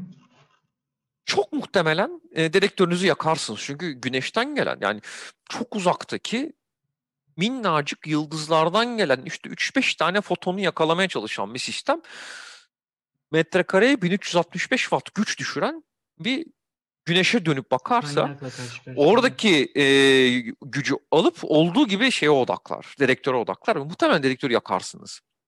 Belki bir koruma vardır orada ama yüzde yüz bilmiyorum. Ya, o yüzden de bekleme lüksünüzün olmayacağı birçok durum var. Uyduya verdiğiniz belli bir otonomluk var. James Webb'in de eminim belli bir miktar otonomluğu var. Böyle bir şeyi tahmin ettiği anda güneşe bakacağını bir hal çaresi düşünüyordur.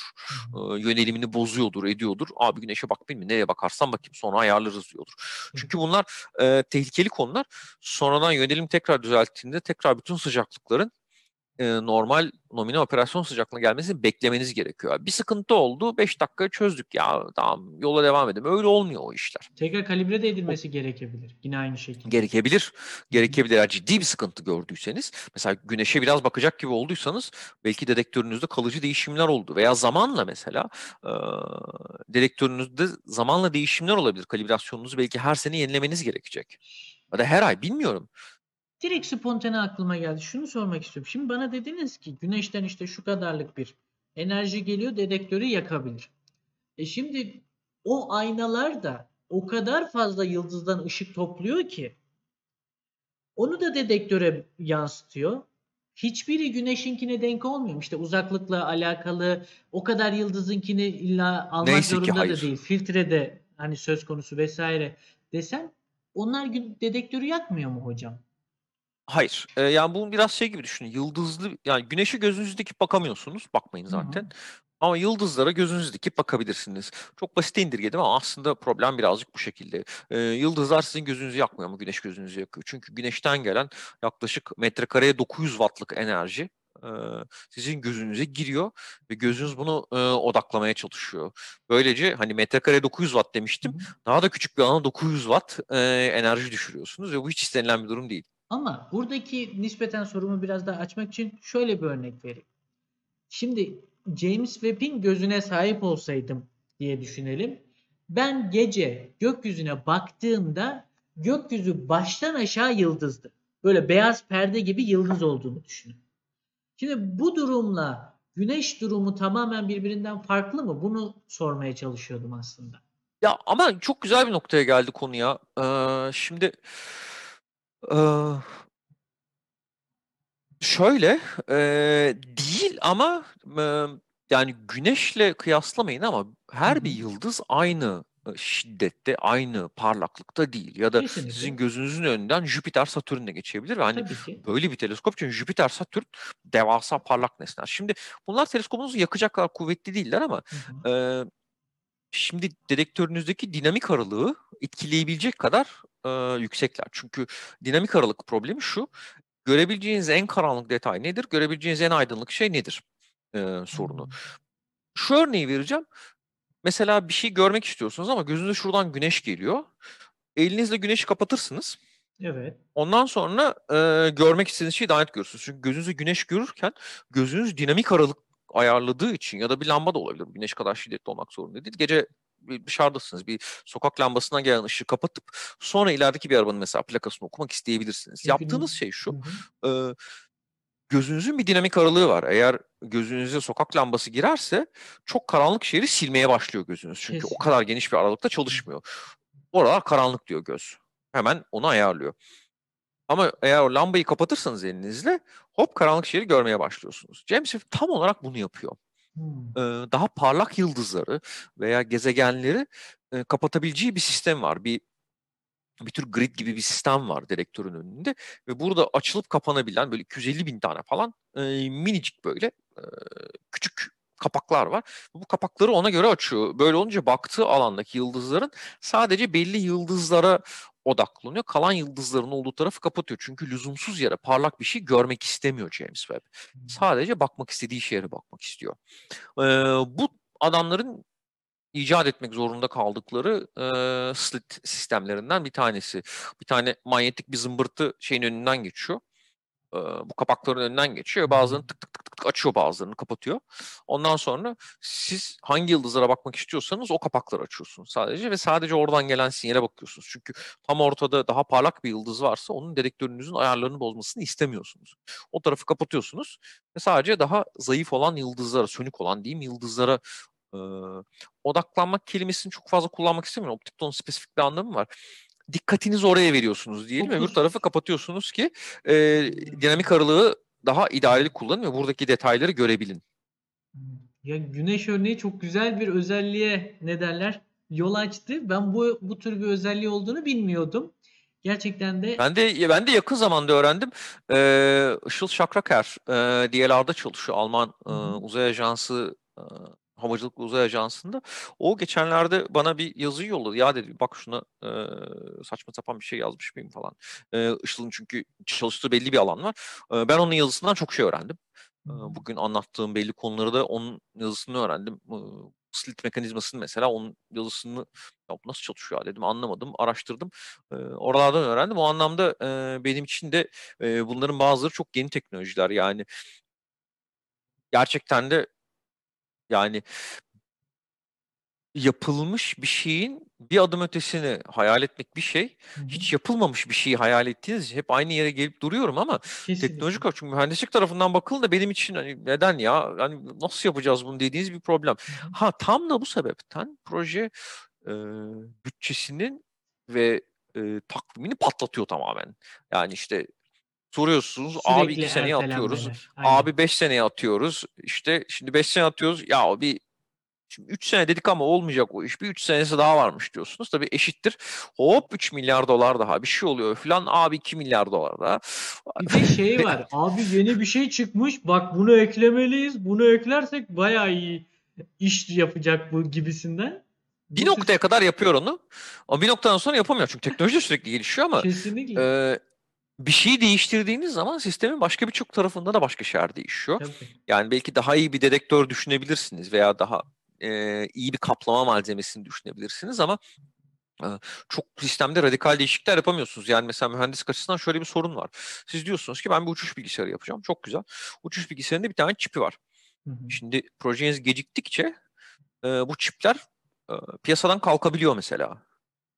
E, o zaman ne yapıyorsunuz? Bu çipleri topluyorsunuz e, piyasadan. E, diyorsunuz ki mesela uzay mekiklerinin son uçuşları civarında OBS 386 çipleri e, kullanıyor uçuş bilgisayarında uzay mekikleri. Şimdi adamlar dedi ki abi uçuş bilgisayarı yansa çipimiz kalmayacak.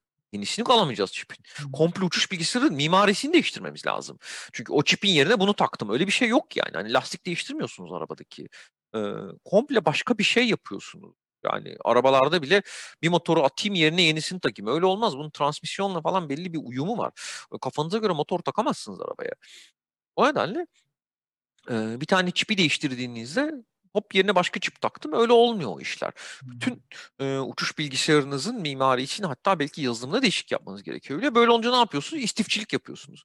Piyasadan e, kaç uçuş bilgisayarım var? 5 tane. Abi olun oradan 100 tane çip. Benzer kaç para? Çipin kendisi para değil yani. Aynen. Çip belki 10 bin dolar. Ee, ama o çip yüzünden yapabileceğiniz gecikme 2 yıl ve 500 milyon dolar olabilir mesela. O nedenle e, teknoloji de siz sizin projeniz e, süründükçe teknoloji değişiyor ve belli şeyleri üretmemeye başlıyorlar. E, belli teknolojiler yapılmamaya başlıyor. Lehim teknolojileri James Webb başladığında kurşunlu lehimler vardı. Kurşunlu lehimlerin toksik olduğu ortaya çıktı. Şimdi kurşunlu lehimler yasak mesela. Bunun gibi trilyon tane üretim sorunu e, başlıyor. Yani insanlar şey diye bakıyor işte uydu var çok güzel. Abi onu bir de uydu yapan adamlara sorun. Yani anaları ağlıyor onların orada. Uyduyu yapacağız tasarlayanlar her bir kart tek tek üretiliyor. Yani normal bir uçuş bilgisayarının üstünde 5000 tane lehim vardır ve onları insan yapıyor mesela. Her bir lehimin de hatasız çalışması lazım. İçinde hava kabarcığı kalamaz. Ee, çünkü hava kabarcığı patlar ve temassızlık yapar uzayda. Değerli hocam, hemen e, Twitch'ten bir arkadaşımız yazmış. Hatta Ömer Ay Yıldız yazmış. İş arkadaşım kendisi. Demiş ki X ışını teleskoplarının çalışma mekanizmalarına e, odak çekmek istemiş. Onlarda ayna yoktur demiş mesela. Ama radyo frekansı gibi de algılayıcınız olamaz. O zaman diyor nasıl yakalayacağız fotonları diyor. Ben de şunu sormak Ee, istiyorum. X, X-ray'de foton yakalamıyoruz. X-ray teleskoplarında eee, ya of çalışmadığım yerden sordunuz. Eee, dedektör eee, şeyi eee, yani X ışın teleskopları daha başka bir sistemle çalışıyor. Şimdi Hı. bir adım geri atalım. Tamam. Şimdi bütün elektromanyetik eee, frekans çok geniş bir alan. Yani sizin foton dediğiniz şey elektromanyetik spektrumun şurasında yer alan ufak bir bölge. Siz onları yakalamak için optik diye bir şey kullanıyorsunuz. Ya aslında olan şey aynı. Ee, ya benim bir fantezim var. Ben bunu çeşitli yerlerde anlattım. Bir tane fizikçi bulacağım. Ee, bunu şeyde ya abi köşede güzel bir lahmacuncu var falan diye onu bir yere denkleyeceğim. Ondan sonra hapsedeceğim. Sonra soracağım. Abi foton parçacık mı dalga mı diye. Tabii fizikçiler şey abi sana ne lazım diyecek. İkili oynayacak olur, olur. Falan çokacağım bir tane. Ondan sonra bir daha soracağım. Abi bak söylüyorum foton parçacık mı dalga mı? Şimdi bunu şundan anlatıyorum. Bütün RF spektrumu yani sizin 5G dediğiniz şeydeki frekansla, Wi-Fi dediğiniz frekansla e, her şey aslında aynı spektrumun bir parçası. Yani size gelen şey e, TürkSat uydusundan televizyon yayını da alsanız, güneşten gelen ışığı da alsanız aslında size aynı şey geliyor. O şey sadece farklı spektrumlarda. O spektrumdaki şeyi yani e, elektromanyetik dalgayı diyeceğim buna. Elektromanyetik dalgayı toplamak için dedektörler gitgide farklılık arz ediyor. Aldığınız sistemler farklılık arz ediyor. Örneğin optiği al, anlay- tutabilmek için ve bir yere kaydedebilmek için e, bir ayna ve dedektör sistemine CCD e, gibi bir tam dedektör sistemine ihtiyaç duyuyorsunuz. Evet. Ama RF e, spektrumun çok alakasız bir yerine gittiğinizde bu sefer bir antene ihtiyaç duyuyorsunuz. Çanak antenli evde TürkSat'ın yolladığı sinyalleri yakalıyorsunuz. e, onları feed'e basıyorsunuz. Aynaya ihtiyaç kalmadı. Aynı, çünkü bir ayna RF sinyalini yakalama kapasitesinde değil. Spektrumun neresinde olduğunuza bağlı olarak onu yakalayabilen nesne şekil ve özellik değiştiriyor. Ama aslında bir teleskobun ve bir çanak antenin e, şeklinin aynı olduğu dikkatinizi çeksin. Bu anlamda e, X-ray bütün bu spektrumda nerede kalıyor ve bunu neyle yakalayabilirsiniz diye sormak lazım. Nasıl bir antenle yakalayabilirsiniz? X-ray gözlem evlerinde mesela işte Chandra e, falan vardı. X-ray gözlem ev, gözlem evi ama gözlem sistemleri demem lazım. E, bir ev yok ortada uzaya atıyoruz bu gözlem sistemlerinde nasıl bir alıcıya ihtiyaç var? Çünkü ana fikir değişmiyor. Geniş bir alandan bir ağ atıp buna çanak anten deyin, teleskopun birinci aynası deyin.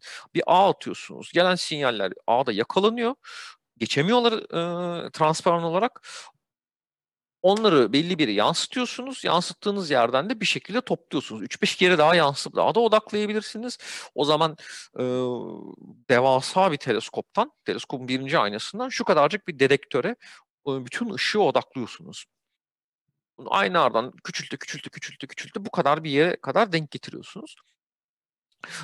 Benzer bir durum işte dediğim gibi RF sistemlerinde de yapıyorsunuz. Bu anlamda bütün elektromanyetik spektrumu çeşit çeşit dedektörlerle neticede yakalamaya çalışıyorsunuz aslında. Yaptığınız şey optik ya da RF hiçbir şekilde değişmiyor. Hmm. Hatta o kadar hani birazcık işin dalgasını söyledim ama hani bu dalga mı parçacık muhabbetini siz bir e, bende işitme kaybı var. İnsanları duyamadığım zaman bunu yapıyorum. Hı hı. Bunu yapmak demek tam olarak aslında bir tane toplayıcı anten yapıyorum. Kesinlikle. Ee, ses sinyalleri gelip kulağıma odaklanıyor. Yani e, ses sinyalleri bile ki basınç dalgası RF e, yani elektromanyetik dalga değil ama aslında aynı şekilde davranıyor elimden sekiyor ve kulağıma geliyor. Şimdi bütün bunları anlattık, konuyu dağıttık gibi oldu ama Yo. aslında James Webb e, teleskobunun çalışma prensibini döndürüp başka taraflardan anlatmaya çalışıyoruz. X-ray teleskoplarını bildiğim iddiasında değilim ama ana fikir hiçbir zaman değişmez. Sinyali toplarsınız, belli bir yeri küçültüp yoğunlaştırırsınız. Biz bunu odaklama dediğiniz şey aslında küçültüp yoğunlaştırma ve yoğunlaştırdığınız yerde artık bir dedektörün e, alabileceği bir kapasiteye gelmiş o. Çünkü normalde bir dedektörü ortalığa koyarsanız hiçbir şey anlayamazsınız. Ee, onun kapasitesinin altında kalabilir ama bütün sinyali belli bir küçücük bir yere odakladığınızda dersiniz ki tamam artık ben bu sinyali alabiliyorum. Hı hı. Ve burada benim dedektörümde anlamlı bir değişime yol açıyor bu sinyaller. O halde benim artık bir dedektör sistemim var diyebiliyorsunuz. En en temelde radyasyon da sayacağınız, saysanız, Geiger sayıcı da yapsanız, e, yüklü parçacık da ölçmeye çalışsanız siz alıcı sistemler fark eder ama ana fikir e, değişmez. Teşekkürlerimi sunuyorum Sayın Hocam. Şimdi bir saatlik süremizin sonuna geleli yaklaşık böyle bir 12 dakika falan oldu ama böyle bir buçuk saatte izninizle bitirmeyi planlıyorum. Yani bir 15 dakika daha sizleri ne derler tutacağım hocam kusura bakmayın. Estağfurullah. Bu son 15 dakikalık kısımda da öncelikli olarak az önce de bahsini geçirmiş olduğumuz aynalarda yanlış hatırlamıyorsam kullanılan bir altın kaplama durumu söz konusu. Aynı zamanda bir de arka tarafında berilyum mu kaplanmıştı? Tam olarak Evet. hani hatırlayamadım. Heh, berilyum kaplama. Bu kaplamalarda tercih edilen elementlerin tercih edilme sebepleri nedir? Bunu da sizden yine Ya altın dikkat çekiyor çünkü hakikaten de göze görünen bir şey yani altın ama bütün uydunun içerisindeki en kıymetli şeyler o altın kaplama olmayabilir böyle altın kaplamışlar. ya bir şey olmuyor yani. yani. Bizde şeydir ya abi altın kapla ya falan titanyum ya o koyu ver oradan titanyum falan. Ee, şeydir yani bizim uydu camiasında e, her şey o kadar pahalı ki ben aldın hemen altında neymiş. Bizim camia biraz öyle. Şimdi altının özelliği e, spesifik olarak bu durumda ya bir adım geriye gidelim. Şimdi Gidelim e, uydunun radyometrik kalibrasyonundan bahsettik. Şimdi radyometrik kalibrasyon ne demek? E, size belli bir sinyal geliyor. Gelen sinyalleri siz bir aynadan yansıtıyorsunuz ve e, bir başka aynaya yolluyorsunuz. Şimdi bu ayna ya hiçbir zaman için ışığı mükemmelen yansıtmaz. Hiçbir ayna e, ışıkta spektrumu hiç değiştirmeden yansıtmaz. Her zaman bir şeyleri emer. Hı. O nedenle aynanın özelliğini hatta belli şeyleri emecek, istemediğiniz şeyleri emecek, istediğiniz şeyleri de mümkün olduğunca maksimum yansıtacak bir şekilde bir ayna tasarlayabilirsiniz. Hı. Ve her bir ayna e, sektirdiğiniz zaman bunları e, ışığı her bir aynada sinyali biraz biraz biraz biraz biraz bozarsınız. Bu kaçınılmaz bir şeydir. E, bu anlamda Birincisi ne kadar bozduğunuzu kontrol altında tutabilmek için bu kaplamalarla bu bozmayı minimuma indirirsiniz ya da bozulmayı e, başka bantlarla sınırlarsınız. Örneğin altın kaplamada sarı bir görüntü çıkıyor bizim gördüğümüz frekansta aa diyorsun ya görüntü sarıya dönüştü. Ee, ya da neyse rengi değişti kırmızıya dönüştü maviye dönüştü vesaire. Şimdi e, bu altın kaplama ama adamlar benim e, gördüğüm bantla ilgilenmiyorlar. Onları ilgilendiren e, en temelde kızılötesi bant. O yüzden de kızılötesi banttaki e, yansıtıcılığı bu altın kaplama malzeme özelliğinden dolayı, renk özelliğinden değil malzeme özelliğinden dolayı kızılötesini yansıtma özelliği altının çok iyi. O nedenle bu altın kaplama işi ya da aynaların berilyumdan yapılması falan Hı hı. e, yansıtıcılık ve kaplama tamamen uzay ortamına dayanıklılık, Evet. e, çok aşırı soğuktan etkilenmeme, radyasyon ortamından etkilenmeme, içinden çünkü yüklü parçacıklar geçiyor aynanın. E, bundan etkilenmeme, zaman içerisinde renk ya da özellik değiştirmeme, yani zaman içerisindeki stabilite Bozulma. bozulmaması gerekiyor bunların. Yani hani düşün böyle kararan bir gümüşten yaptığını düşün ama bir sene sonra karardı gümüş. Hayda aynanın Bütün özellikleri değişti. soğurdu kendi başına. Soğurdu mesela veya rengi değişti falan. Ayda şey değişti, radyometrik kalibrasyonu bir daha yapacağız falan. evet. Üç sene içerisinde yalan oldu falan alet. Bütün şeyi düştü çünkü. O yüzden de bu yansıtıcılığı yıllar boyunca stabil bir şekilde hem çok değişmeden hem de dış koşullardan e, etkilenmeden hem de kızılötesinde özellikle yüksek performans sağlayacak bir malzeme bulmanız gerekiyor yansıtıcılık için. Ayna kaplamasını belirlerken görev neydi kardeşim diye soruyorlar size. Hangi frekansları istiyorsunuz? Aynı kaplayan adamlar var. İşleri güçleri o. Soruyorlar size. Abi size ne lazım? Bu, bu, bu, bu, bu lazım. Radyasyon dayanıklı lazım. Sıcaklıklar bu şekilde. Tamam abi diyorlar. Malzeme seçiyor işte. Bu böyle böyle böyle. Aynayı bu şekilde kaplayacağız diyor. Ee, kaplama için belli bir proses gerekiyor. Mesela işte aynayı da berilyumun üstüne kaplıyorsunuz ama berilyum için mesela adamlar ayrı bir ozmoz tekniği geliştirmişler. Böyle buhar ozmozlu ayrı bir teknik geliştirmişler falan. Yüzeyin çok pütürlü olmaması lazım. Kaplama yaptıktan sonra yüzey düzlüğünün hala iyi olması lazım filan. Bu şekilde bin tane isterle gidiyorsunuz aynayı yapan kişilerin karşısına. Onlar tamam abi diyor kaplayalım diyor aynanızı bu şekilde kaplıyorlar. Dediğim gibi bütün olay e, spektral özelliklerin, hayf özelliklerinin, radyometrinin nasıl bakarsanız asgari şekilde değiştirilmesi sizin istediğiniz bantta, istemediğiniz banttakilerin de becerebiliyorsanız filtrelenmesi gibi bir mantıktan hareket ediyor aslında. Bu Harika. altın işinin hikmeti bu. Şimdi eee, bizlerin son sorusu olarak da şunu sormak istiyorum. Artık kamerasından da konuşma vakti geldi biraz. Eee, yakın infrared kameraya sahip yanlış hatırlamıyorsam bir de orta infrared de vardı üzerinde diye biliyorum. Peki bu ıı, teleskopta böylesine işte kızıl ötesi kamerasının kullanılmasının sebebi nedir? Yani evreni kızıl ötesiyle çok daha iyi bir şekilde mi tırnak içerisinde algılayabiliyoruz? Ya da işte belli elbette ki kameralar kullanıldığında, belli frekanslara hizmet eden kameralar kullanıldığında sadece belli tipteki yıldızları, belli tipteki gezegenleri veya gök cisimlerini mi göreceğiz?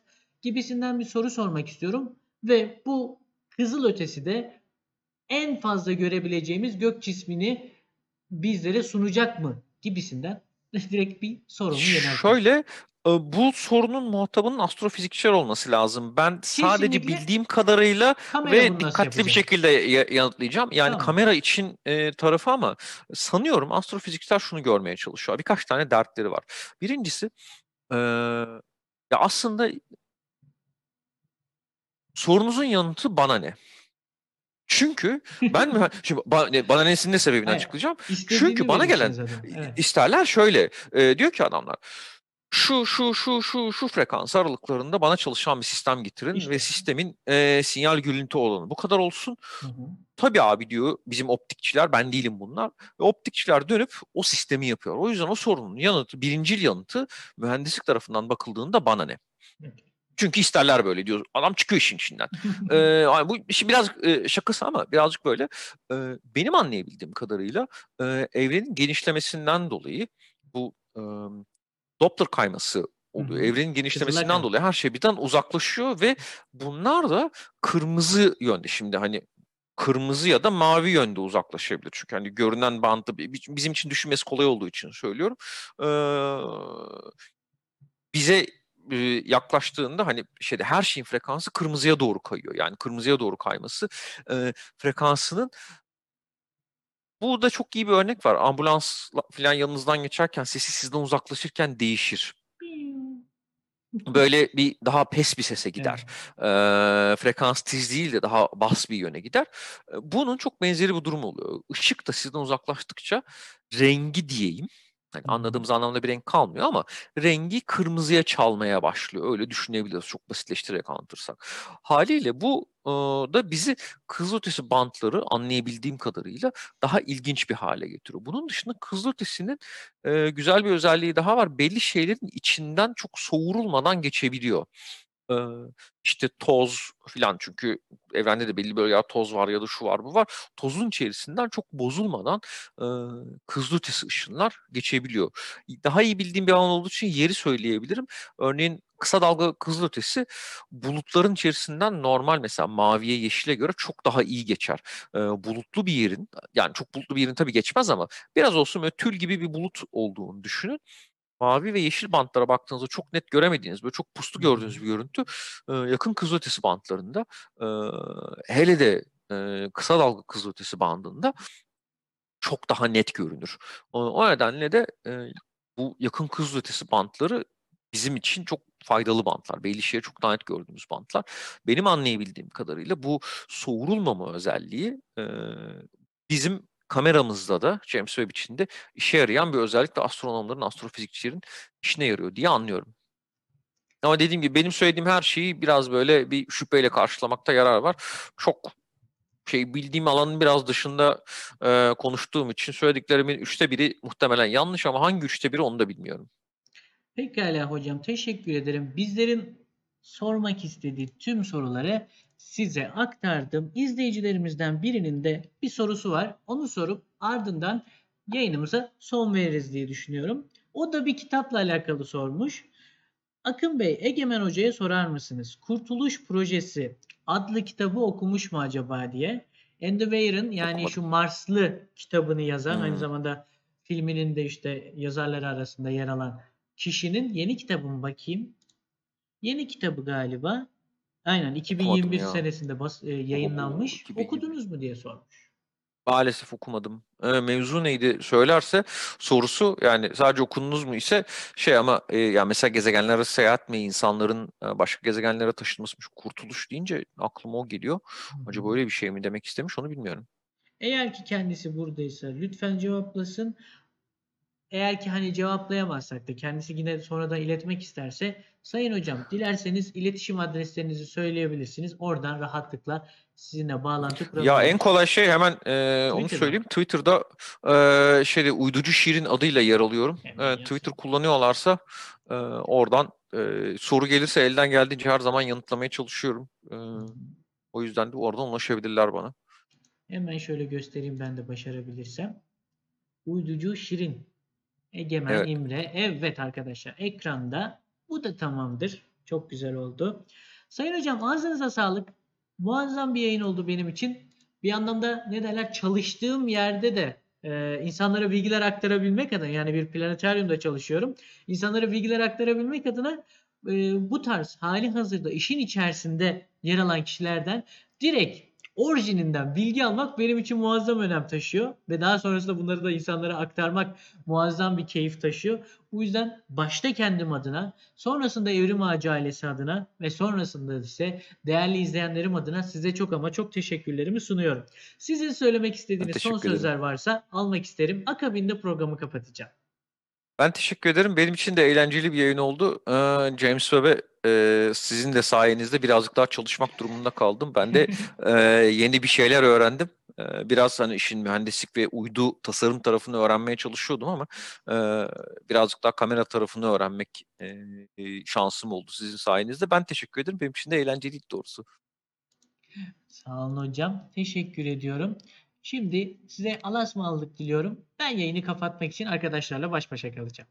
Hoşça kalın hocam. Kendinize çok iyi bakın. Görüşmek Tanıştığıma üzere. çok memnun oldum. Ben de memnun oldum. Görüşmek üzere. Görüşmek üzere. Evet arkadaşlar yine bir programın sonuna geldik. Bugün Evrim Ağacı'nda yine James Webb konuğumuz oldu. James Webb teleskobunun ne derler özellikleri bitmiyor. Yaptıkları işler bitmiyor ve bu teleskobu sizlere farklı disiplinlerden anlatabilmek için bugün bir uydu mühendisi Egemen İmre hocamız bizlerle beraberdi. Daha öncesinde Tansu Daylan hocamız bizlerle beraberdi. Kendisi astrofiziğini anlatmaya çalıştı. İlerleyen günlerde de bu James Webb teleskobu acaba astrobiyoloji alanında da muazzam bir ümit vaat ediyor mu sorusunu bizler kendimize sorduk ve bu soruyu cevaplayabilmek adına astrobiyoloji disiplini üzerinde hali hazırda çalışmalara başlamış olan bir hocamız var İstanbul Üniversitesi'nden. Adı şimdilik sürpriz olsun. Ee, ilerleyen günlerde paylaşımını yaparız. Sizler de haberdar olursunuz. Paylaşım demişken efendim bizleri yani Twitch kanalında yapmış olduğumuz bu içerikleri yakından takip etmek isterseniz Evrim Ağacı TV adlı Instagram adresimize ulaşabilirsiniz. Bunun dışında Evrim Ağacı ailesinin zaten ana hesabı Instagram'da, Twitter'da, Facebook'ta, başlı başına kendi sitesiyle internet ortamında, YouTube'da sizleri bekliyor olacak. Yayının ortasında gelenler, sonunda gelenler, yayını kaçıranlar kısacası Evrim Ağacı 2 adlı YouTube kanalına giderekten tekrarını izleyebilecekler. Tekrarını yüklemem böyle 1-2 gün alır. O yüzden 1-2 gün sonra bakarsanız tekrarını bulabilirsiniz. Bizleri dinlediğiniz için, bizleri izlediğiniz için çok ama çok teşekkür eder. İyi günler, iyi akşamlar dileriz arkadaşlar. Yepyeni yayında görüşmek dileğiyle. Hoşçakalın.